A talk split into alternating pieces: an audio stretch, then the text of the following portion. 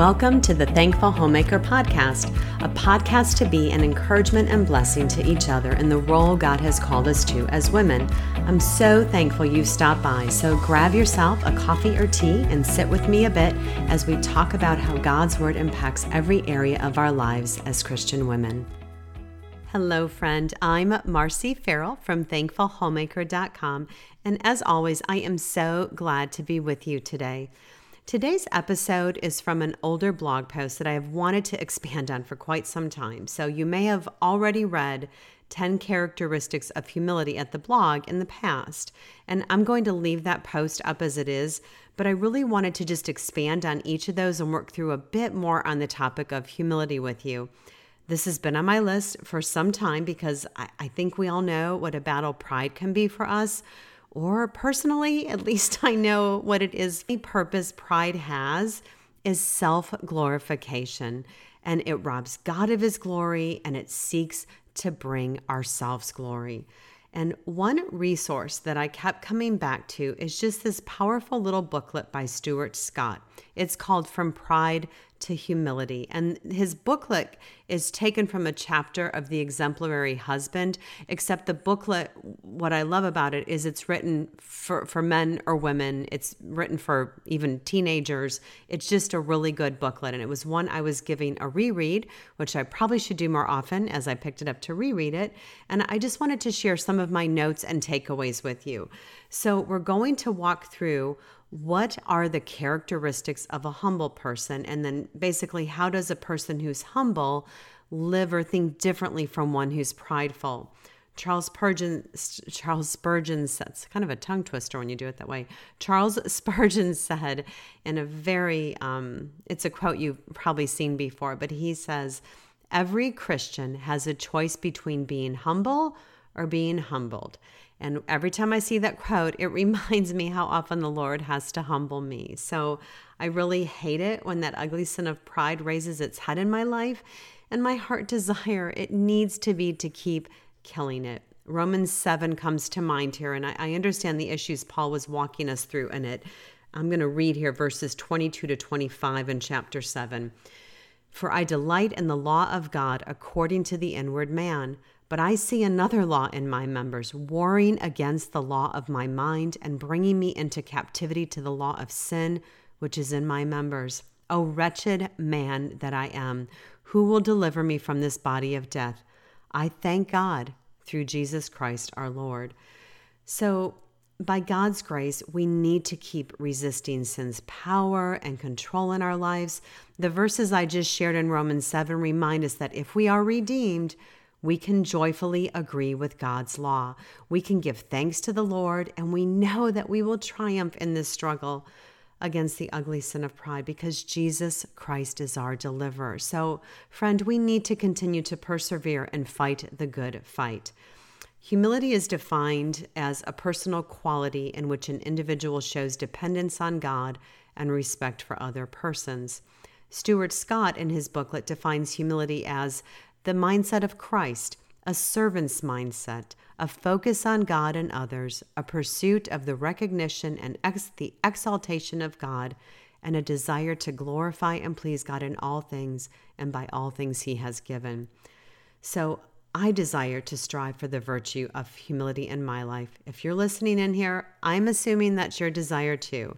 And the choice I would like to make is to be humble and not to be humbled. And unfortunately, the latter happens quite frequently more in my life, it seems, than the former at times. So, we're going to talk about how does a person who is humble live differently from one who is prideful. And this list is not exhaustive, but it maybe it'll be a start for you to make your list of areas that you need to be mindful of when we think of how gracious our good God is towards us and that we have no right to be prideful in any area of our lives. In Stuart Scott's booklet, he has a list of manifestations of pride. And the purpose to work through them is they help us to see the self righteousness in our lives. And then, then he also has a list of manifestations of humility. And those are to help evaluate our lives how a humble person lives differently than a prideful person. So, in today's episode, I just want to help us to begin to recognize pride in our lives and not just recognize it, but to say the same thing God says about it and confess it and repent of it. Pride is sin, and all sin is an abomination to the Lord. So we need to come to a place of humble repentance and to a place of seeing ourselves rightly before the Lord and giving God the glory he deserves. John Calvin said, Man is never sufficiently touched and affected by the awareness of his lowly state until he has compared himself with God's majesty. So, humility is simply, friend, thinking rightly of ourselves as we compare ourselves to the Lord. I'm going to walk through 10 comparisons of when our thinking is prideful versus when we're walking in humility before the Lord and others. The prideful attitudes are ones that we would want to put off, and the attitudes of humility are the ones we should desire to put on. And whenever I say put on, put off, it brings me to Ephesians chapter 4, verses 22 and 24 through 24. To put off the old self, which belongs to your former manner of life and is corrupt through deceitful desires, and to be renewed in the spirit of your minds and to put on the new self, created after the likeness of God in true righteousness and holiness. So, number one, prideful people may complain against God regarding their circumstances or challenging situations in their lives. They may find themselves questioning God and His goodness. Where humble people they're going to trust in the sovereignty of God. They're going to see themselves rightly before their creator and know that God is perfect in all his judgments and they don't need the they don't feel the need to question God. I think here to spend some time camping in Romans chapters 8 and 9. Number 2.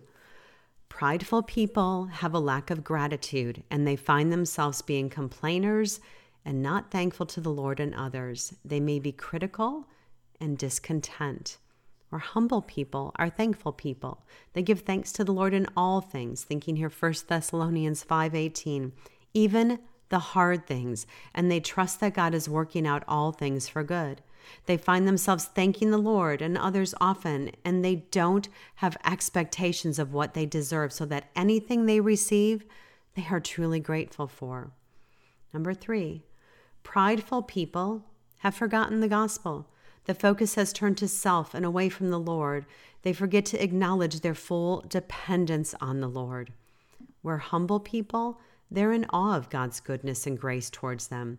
They know they're sinners destined and deserving of hell, and that our gracious Savior raised us from the dead and gave us new life in Christ, all undeserved.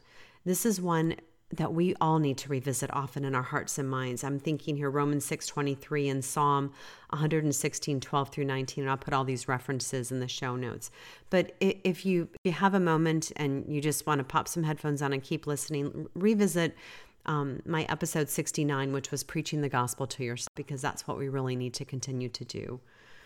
Number four, Prideful people get jealous or envious of others. They may find themselves boasting about what they're doing, and the focus is primarily on self, sharing their accomplishments and all they're doing. I referencing here Proverbs 17:2, Galatians 6:3, and 1 Corinthians 13:4.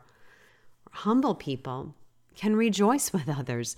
They can celebrate when others are successful, being reminded everything we have and have been blessed with is from the Lord.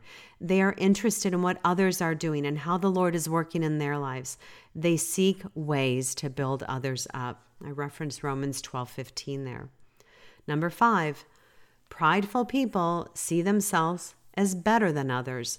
Their way is the right way. Their opinion is the right opinion. They're going to voice their opinion or preferences whether or not they are asked for it, and there's usually no consideration of others. They may have little tolerance for others and their differences. I'm referencing Philippians 2 1 through 4 there. Where humble people, they, practiced un- they practice unity based on their salvation because the reality is we're never going to see eye to eye with everyone. We are not to set aside doctrinal truth and compromise the gospel in any way, but we are to set aside personal opinions and preferences for the sake of unity. And I referenced Ephesians chapter 4, verses 2 to 3 there. Okay, number six. Prideful people are wise in their own eyes. They may have a wrong or inflated view of themselves.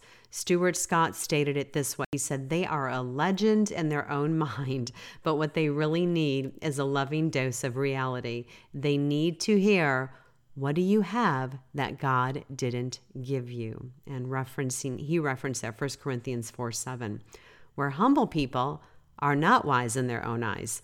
The sin of intellectual pride is ugly Adam and Eve thought they knew more than God, and that led to disaster. Leon Morris says so well. He says, The person who is wise in his own eyes is rarely so in the eyes of other people.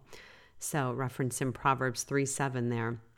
They, so humble people, they accurately view their gifts and abilities, and they don't complain that they're not gifted as others or they they're not boasting in their own abilities. All credit is given to the lord. That's romans 12 3 7 number 7 prideful people have an unforgiving heart. They may harbor bitterness or anger towards another. Sometimes unforgiveness or anger came about because the prideful person feels their quote rights or their quote perceived rights or expectations haven't been met they may rarely admit their need for forgiveness from others, either because they can't see it because of the sin of pride, or they aren't able to hum- humble themselves before another person and seek forgiveness. Whereas a humble person forgives quickly because they are mindful that they have been forgiven much. They are mindful of the gospel and the forgiveness they have received in Christ, and they desire to be peacemakers. And I'm referencing Colossians 3, verses 12 through 14 there. Number eight, prideful people are not teachable. They may be know it alls. It may not surface outwardly, but it could be going on inside of them. They can struggle with being criticized or corrected. They may determine they have nothing to learn from anyone else. Where humble people have a teachable spirit, they understand that they don't know everything and can learn much from others by listening. They see a reproof as something the Lord may be trying to teach or to show them. They're open to listening to others, even when they think their way is right, because they realize they may have something to learn or they may not see things as clearly as they think. So I'm referencing here 2 Peter 3:18, Proverbs 9:8, Proverbs 27, 5 through 6, and 1 Corinthians 4, 7. Number nine, prideful people tear others down and maximize other sin and shortcomings. They see other people as the problem and they may find themselves doing things like gossiping or slandering others. Where humble people build others up, they don't see themselves as better than others. And they understand, as the Apostle Paul did, that they are the worst of sinners. And they can say, as John Bradford did, But for the grace of God I go. They don't gossip or slander, but they speak well of others. They only convey something negative about another person if it's for their good. I'm referencing here Proverbs 11:13, Romans 12:16, Ephesians 3:8, and I think here always if we applied Ephesians 4:29 in our lives, there would be so much peace in our homes and churches and our relationships. And Ephesians 4:29 reads, "Let no corrupting talk come out of your mouths, but only such as is good for building up as fits the occasion." That it may give grace to those who hear. Number 10, prideful people aren't focused on serving others, but they're focused on what they can get. They may not even think of others, or if they do, they think in terms in the way of, quote, what I can get from others. They may not want to serve if there's no recognition or praise in it for them. They would serve with wrong motives. And I'm referencing here Galatians 5:13 and Ephesians 2:10 where humble people have servants' hearts. They're always looking for opportunities to serve others. They're washing the feet of the saints. They're loving and serving others selflessly. And that's the mark of their lives. And that's Galatians chapter 5, verses 13 to 14. So we walk through 10 areas.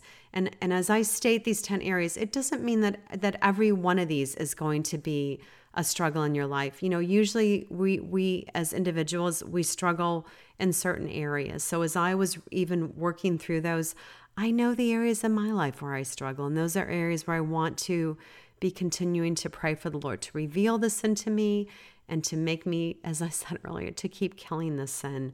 Um, but I do want to share a few more manifestations of humility from Stuart Scott's booklet with you for you to ponder on with me. Because if I'm going to be convicted, I always say, I don't want to be convicted alone. I want to bring y'all with me here. So here's just a few more thoughts. Uh, he said, Humble people, they focus on Christ And the humble see Christ as their life and their first love. There's no other thing or person that they must have. Through the day they talk to and they worship him often, referencing their Philippians 1:21 and Hebrews chapter 12 verses 1 and 2. Humble people are gentle and patient. They want to act like God and they are not focused on what they want. They also want to love others the way God loves them. They're willing to wait and they are not easily irritated. Referencing there Colossians chapter 3, 12 through 14. Humble people are good listeners. They consider what others have to say as more important than what they have to say. They take an interest in others by asking questions and listening. Self is not their primary focus. I'm thinking here James 1:19 and Philippians 2, 3 through 4. Humble people repent of sin as a way of life for them. They ask God daily for forgiveness and they work towards real change. 1 John 1 9 and 1 Timothy 4 7 through 9. So, humble people are honest and open about who they are and the areas they need growth. Humble people ask for help and accountability in the repentance process, knowing they need their brothers and sisters in the faith. Referencing their Philippians chapter 3, verses 12 through 14, and Galatians 6 2. So, in this very short time here together, we can kind of see how our lives are marked by humility. Um, we can also see areas of pride that we struggle with that we need to ask the Lord for help with. And I don't want to just leave us here. So I'd like to work through some thoughts from Stuart Scott on how to move from pride to humility. And I do, again, so recommend this little booklet to you from Pride to Humility. And again, I said earlier, but it is, it's just an excerpt from his chapter on humility and the exemplary husband, but it was rewritten for all believers to use. So it would be great to work through. I think about this a lot in your homeschool or just with your kids when they're home in the evenings to work through with your older kids.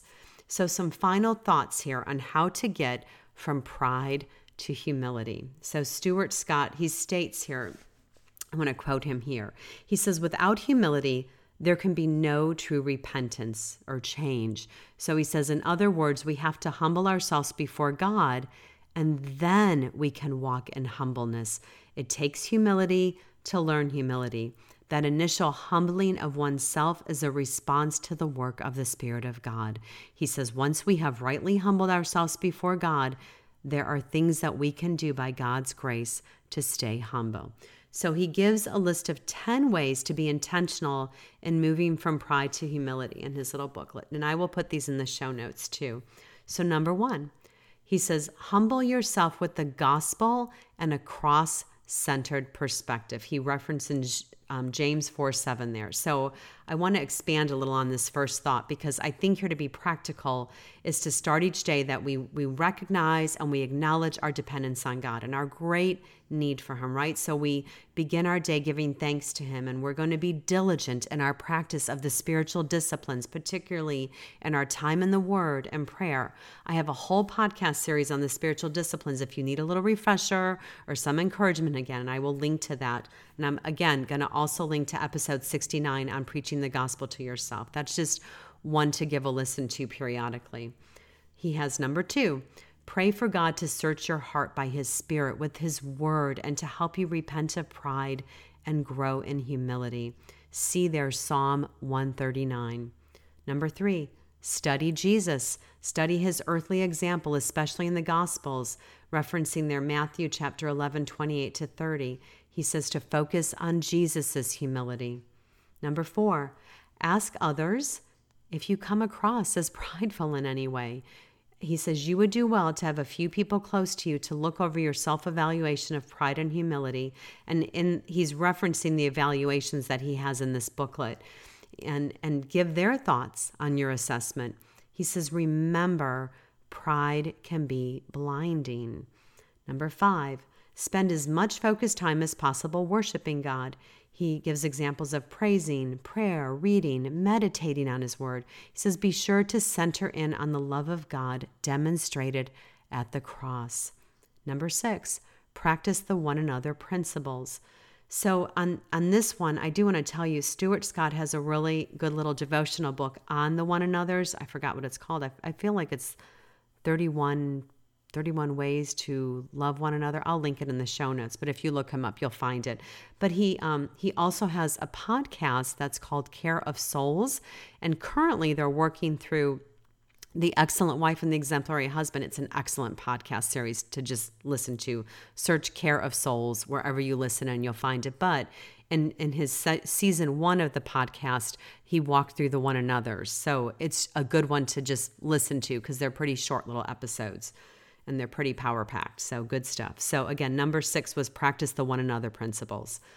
Number seven, work to put off pride and put on humility at the level of your thoughts and motives. These were these were some good ones at the end. Hard ones, but good ones. Just a lot of meditating and thinking biblically here. Number 8.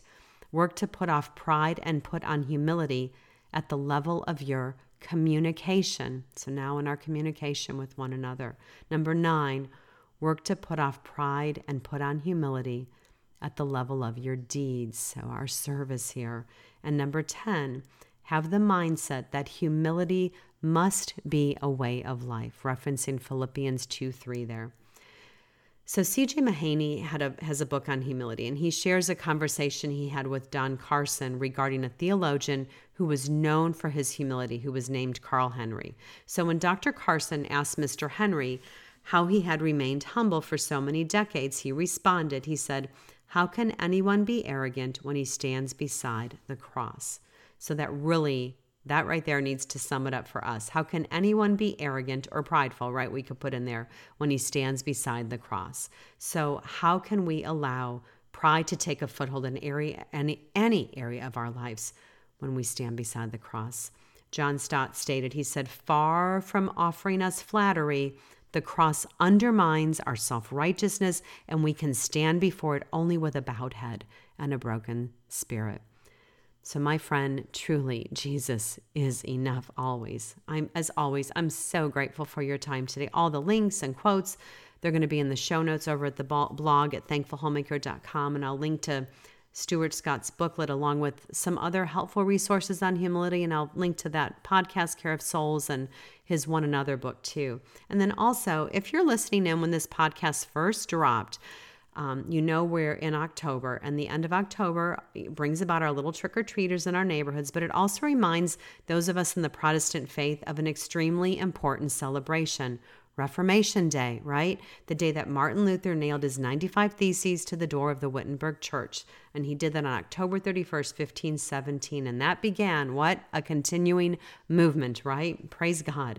Martin Luther, in that time, he declared that the Word of God was sufficient in the life of the church and the believer instead of tradition and the papal decrees. So, Martin Luther was able to get God's word into the hands of the common people, and this spread to Geneva by John Calvin and Zurich by Ulrich Ulrich Zwingli, and Scotland by John Knox, right? So Christianity spread through the world and continues to date to those who are saved by grace through faith in Christ alone.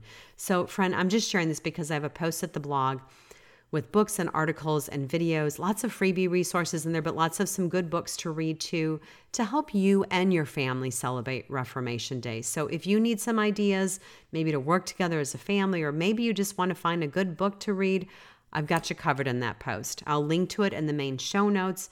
If you're on my blog and you're looking for it and you're currently listening to this right now, it's right on the front page. But if you're listening to this at a later time and you want to find it, just find the search box on my blog and type in the word Reformation and it will come up. So, my friend, I'm very thankful for you. I'm thankful for your time today. And as always, I do pray you have a very blessed week.